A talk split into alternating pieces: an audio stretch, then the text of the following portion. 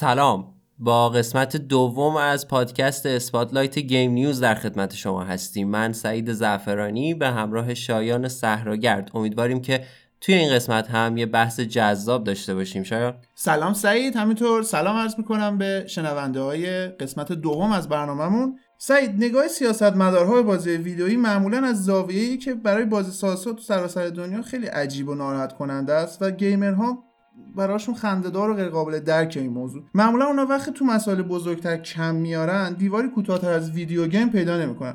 و همین میشه که خیلی از بازی ها قربانی نگاه میشن. آره نمونهش هم توی کشور خودمون البته داشتیم و مثلا مهر همین پارسال یعنی سال 1397 بود که مجلس سر همین موضوع به وزیر ارشاد کارت زرد داد. توی جلسه علنی مجلس نماینده مشهد درباره بحث مجوز و لزوم کنترل دولت بر محتوای بازی های ویدئویی حرفایی زد و مثالهایی هم اوورد آقای پژمانفر به بازی خروس جنگی و کاموا اشاره کرد که مورد اولی خشونت داره و مورد دوم هم که خب یک شبیه ساز مراقبت از حیوان خانگی یا همون گربه است.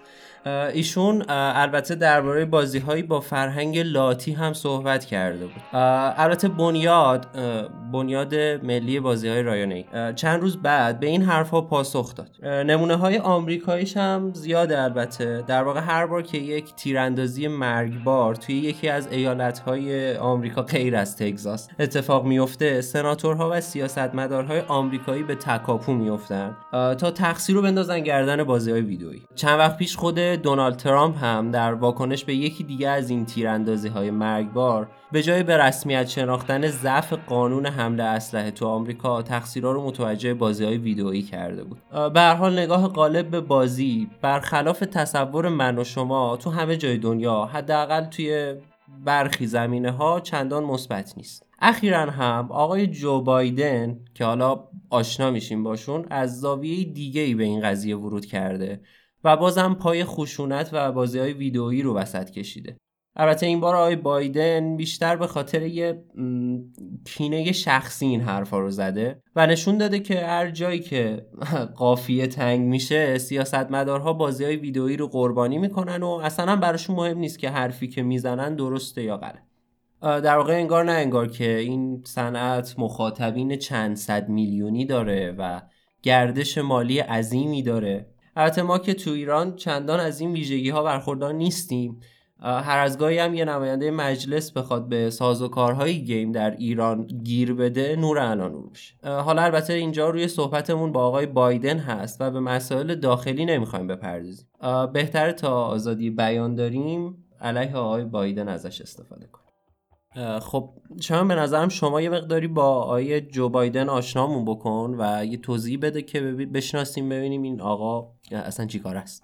آره حتما. این قسمت رو من تا جای ممکن سعی می‌کنم کوتاه بگم که خب به خاطر اینکه احتمالا background یک آدم سیاسی شاید برای شنونده های ما خیلی جذاب نباشه. آقای بایدن در دوران ریاست جمهوری باراک اوباما از سال 2009 تا سال 2017 معاون رئیس جمهور بود. آقای بایدن اساسا یک دموکرات محسوب میشه و الان هم برای انتخابات سال 2020 اعلام نامزدی کرده و یکی از کاندیداهای اصلی دموکرات ها هم محسوب میشه. بایدن مدت ها عضو کمیته روابط خارجه آمریکا بود و قبل از دوره اوباما رئیس این کمیته هم بود. با جنگ خلیج در سال 1991 مخالفت می‌کرد. در سالهای 94 و 95 به حمله ناتو به جنگ بوسنی رأی مثبت داد. در سال 2002 هم موافق حمله آمریکا به عراق بود که البته ایشون در سال 2007 نظرش رو عوض کرد. خیلی ها فکر می‌کردن که بایدن سال 2016 اعلام نامزدی کنه اما این کار نکرد و در سال 2017 آقای اوباما به ایشون مدال آزادی رو داد. بعد از دوره دوم معاونت ریاست جمهوری آقای بایدن استاد دانشگاه پنسیلوانیا شد. اونجا به عنوان استادی بنجامین فرانکلین یا همون پروفسورا به قولن رسید در امور ریاست جمهوری. آقای بایدن یک بارم سال 1988 نامزد ریاست جمهوری میشه. خیلی هم با قدرت وارد میدان شد. اما در آخر مجبور میشه از نامزدی کناری گیری کنه. خب حالا این آقای معاون رئیس جمهور سابق آمریکا چی گفته؟ در حقیقت در یکی از جدیدترین اظهار نظرهاش حرفای تندی درباره صنعت بازی و تکنولوژی بیان کرده. در مصاحبهش با نشریه نیویورک تایمز گفته که در زمان حضورش در کاخ سفید با تعدادی از توسعه دهندگان صنعت بازی دیدار کرده. منظورش همون گیم دیولوپر هایی هستند که در در واقع در سیلیکون ولی فعالیت دارن. بایدن اونها رو اینجاش خیلی جالب بایدن اونها رو موزی خودخواه و لجباز خطاب کرده و دلیلش رو هم تجربه شخصی خودش از دیدار با یک سری مقامات بالارده سیلیکون ولی می‌دونه. حالا شایان برامون میگه که بایدن دقیقا تو حرفاش چی گفته سعید من این نقل قول مستقیم از خود آقای بایدن میگم. ایشون در جواب مصاحبه گر گفته که اگر به یاد داشته باشید به من اعتقادات زیادی برای دیدار کردن با رهبرهای سیلیکون ولی شد. آن زمان من قصد داشتم تا به توافقی با آنها برسم که بتوانیم از حقوق معنوی هنرمندها در ایالات متحده حمایت کنیم. آنجا یک نفر بود حالا اون یک نفر رو ایشون نوشته یکی از موزی های کوچولوی دوره میز که ارتباط بسیار نزدیکی هم با یک بیلیونر داشت. ایشون گفته که من یک هنرمندم و می‌تونم بازیهایی بسازم که در اون به شما آموزش کشتن آدم ها رو بدم. بایدن البته در گذشته همین موضوع رو مطرح کرده بود که بیایم برای بازی های خشن محدودیت های قانونی بذاریم. در سال 2013 پیشنهاد گرفتن مالیات از گیم دیولوپر ها یا توسعه دهندگان محتوای خشن رو هم ارائه داده بود. البته سعید من امیدوارم که این پادکست باعث نشه که مسئولین ما از طرح آقای بایدن ایده برداری کنن. یک دفعه. امیدواریم که گوش ندن. آقای بایدن گفته که در حالی که هیچ مدرکی مبنی بر ارتباط خشونت در بازی ها و خشونت در دنیای واقعی وجود نداره اما جامعه هم نباید از حقیقتی که ممکنه از تحقیقات در این باره برملا بشه بترسه. منظورش اینه که حالا درسته که ما فعلا هیچ مدرکی نداریم و در واقع تحقیقی وجود نداره که نتیجهش ثابت بکنه که خشونت به نمایش در اومده در بازی های ویدئویی منجر میشه به رفتارهای خشونت بار و مثلا تیراندازی های مرگبار در آمریکا. ولی بیایم این رو فرض کنیم که یک روزی یک سری از این تحقیقات به نتایجی برسن که نشون بدن آره یه ارتباطی بین این دو هست. دیگه از این اتفاق نباید بترسه جامعه. این رو من در واقع به عنوان یک پرانتزی بین این نقل قول شما از مصاحبه آقای بایدن با نیویورک تایمز گفتم ادامش رو خودت برامون بگو که چی گفته. این قسمت دوم از مصاحبه سعید کامل نشون میده که منشأ مشکل آقای بایدن با بازی ویدیویی چیه. من باز نقل قول مستقیم می‌خونم برات. ایشون گفتن که بله بازی ویدیویی در همون جلسه یکی از اونها من گفته که اگر روی برنامه‌ای که پاتریک لی درست کرده اصرار کنیم و دولت اوباما به طور کامل اونو پشتیبانی کنه او به همراه رهبرهای دیگه سیلیکون ولی کلا شبکه اینترنت و اطلاعات رو داغون خواهند کرد و از بین می‌برن و شروع می‌کنن به تماس گرفتن با دیگران اعتراض می‌کنن و سیستم رو مختل می‌کنن. و گفته که یکی دیگه از همین افراد خودخواه اینجا باز از واژه خودخواه استفاده کرده یکی از همین افراد خودخواه به من گفته که میدانی که ما موتور اقتصاد آمریکا هستیم. عجب. بله بعد ایشون هم جوابشون رو دادن گفتن که خوشبختانه من قبل از رفتن به اون جلسه یه کمی تحقیق کرده بودم و جوابشون رو دادم. گفتم که در این جلسه الان هفت نفر نشستن اینجا و مایکروسافت در بین شما نیست و به نماینده نماینده مایکروسافت نیست دیگه و بعد از اون هم گفته که تعداد یعنی تمامی کارمندهایی که برای شما کار می‌کنن به اندازه کارمندهایی که در سه ماه گذشته جنرال موتورز از دست داد هم نمی‌رسن. بنابراین گفته که آن چه کری خونده. یعنی گفته که کل کارمندای شما اندازه اونایی که توی سه ماه اخیر جنرال موتورز اخراج کردم. نمی‌رسم. نمی... بعدم گفته که یعنی اون ضربه نهایی هم زده و گفته که برای من درباره کارآفرینی لطفا سخنرانی نکنید. نکته و جمله آخری که آقای بایدن بهش اشاره کرده اینه که میگه که اونا زیادی مغرور شدن و همین باعث میشه که فکر کنن که هر کاری که دوست دارن و دلشون بخواد می‌تونن انجام بدن. و من با این موضوع به شدت مخالفم.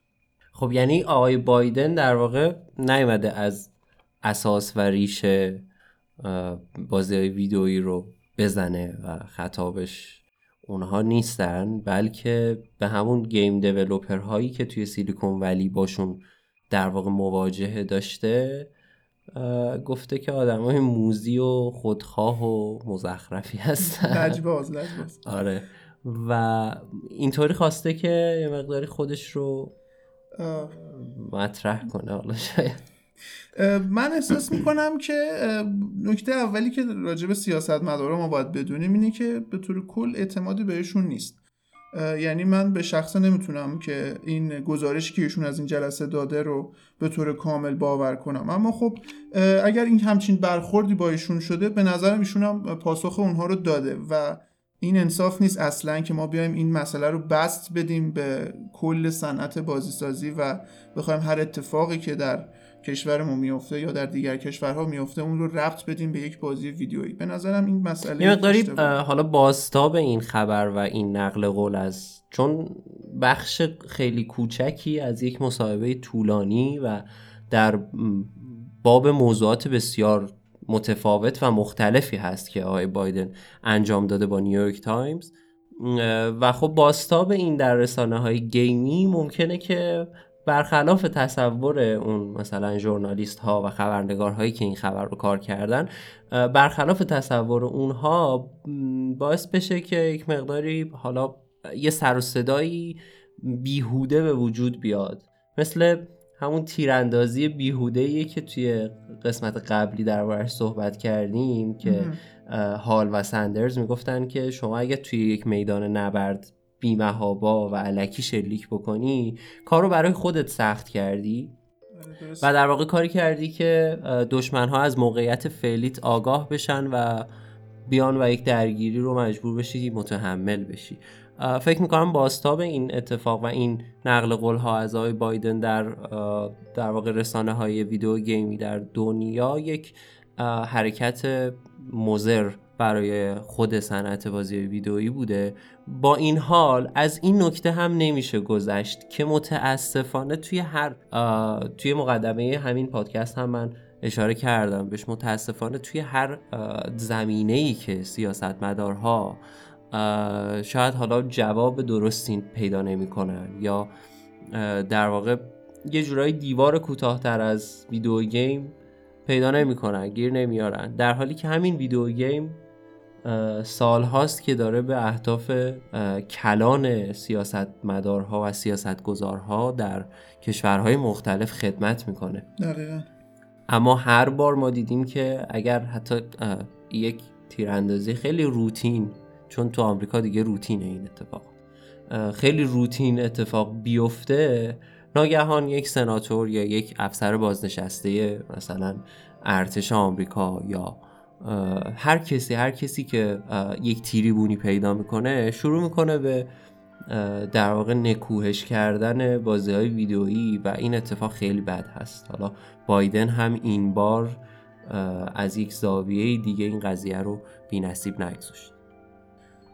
درست سعید حالا این مسئله رو من بهش اشاره کنم که البته بایدن یه خورده سعی کرده که توجیه کنه این موضوع رو با گفتن یه همچین خاطره ای ولی خب ما یه نگاهی به تاریخچه سیاسیشون بندازیم. فکر می‌کنم که یکی از دلایلی که ایشون تا به حال نتونسته رئیس جمهور آمریکا بشه اینه که یک سوتی های این مدلی میده. یعنی در این وضعیت که ایشون کاندیدای ریاست جمهوریه و قراره با دونالد ترامپ که به حال ایشون جایگاهشون رو خیلی مستحکم کرده رقابت کنه نباید راجع به همچین مسئله اینجوری صحبت کنه و قطعا برای کمپین انتخاباتی خودش هم ضرر خواهد داشت. و اصلا از یک دموکرات هم یک مقداری نقل این مدل صحبت کردن بعیده. یعنی عجیب بود. من وقتی که متوجه شدم که آقای بایدن یه همچین صحبتی کرده یک مقداری برام عجیب بود که اصلا خب می‌دونی که در دولت اوباما سیلیکون ولی رشد چشمگیری داشت و اونها تونستن که خودشون رو خیلی فراگیرتر از گذشته بکنن و خب درآمدشون رو خیلی زیاد افزایش دادن و این اتفاق به خاطر سیاست های دولت دموکرات باراک اوباما بود. ولی خب الان می‌بینیم که جبهگیری آی بایدن یک مقداری با اون زمان حداقل فرق کرده. شاید این یک بخشی از برنامه های عوام فریبانه جو بایدن باشه برای کمپین ریاست جمهوریش. در آخر سعید من به شخص امیدوارم که ما به یک نقطه‌ای برسیم به یک جایی برسیم که انگشت اتهام به سمت بازی های ویدیویی نباشه و سیاست مدارها برای درست کردن این وضعیت تیراندازی هایی که بالاخره اتفاق میفته تو ایالات مختلف در آمریکا سعی در تغییر قانون حمل اسلحه داشته باشن و کمتر بازی های ویدیویی رو هدف بگیرن بابت این مسئله. چون که در آخر این حرفا به نظر من فقط اون شخصی که اونها رو بیان کرده رو مورد هدف قرار میده و به نوعی خودزنی هست. چون که صنعت بازی سازی سالیان ساله که داره ادامه میده راهش رو و پیشرفت می‌کنه. ما در پادکست قبلی راجع به جنگاوری نوین حرف زدیم و دیدیم که چگونه اونها جنگ رو ارائه دادن و نشون دادن به گیمرها و به کاربراشون. بنابراین فکر می‌کنم این حرفا خیلی تأثیری نخواهد داشت. روی نظر گیمرها و توسعه دهندگان بازی. بله امیدواریم. مرسی که این قسمت هم با ما همراه بودید. امیدوارم که از موضوع این قسمت دوم از پادکست اسپاتلایت هم خوشتون اومده باشه و اینکه نظرها و پیشنهاداتتون رو در مورد موضوعاتی که فکر می‌کنید ما می‌تونیم دربارهشون صحبت بکنیم و تحقیق بکنیم و براتون بازگو بکنیم بهمون انتقال بدید. ما رو دنبال کنید در شبکه های اجتماعی مثل توییتر و اینستاگرام و همچنین در وبسایت Game News هم در هر هفته با انتشار قسمت جدید به روز میشه همون. و نکته آخری که بخوام بگم اینه که شما می‌تونید پادکست های Spotlight رو از طریق پلتفرم های شنوتو Anchor، Castbox و همینطور Spotify دنبال کنید و کاری هم نداره Spotlight رو سرچ کنید براتون میاره. قسمت اول هم اگر گوش نکردید حتما گوش بدید. مرسی که با ما همراه بودید. خدا نگهدار. خدا نگهدار.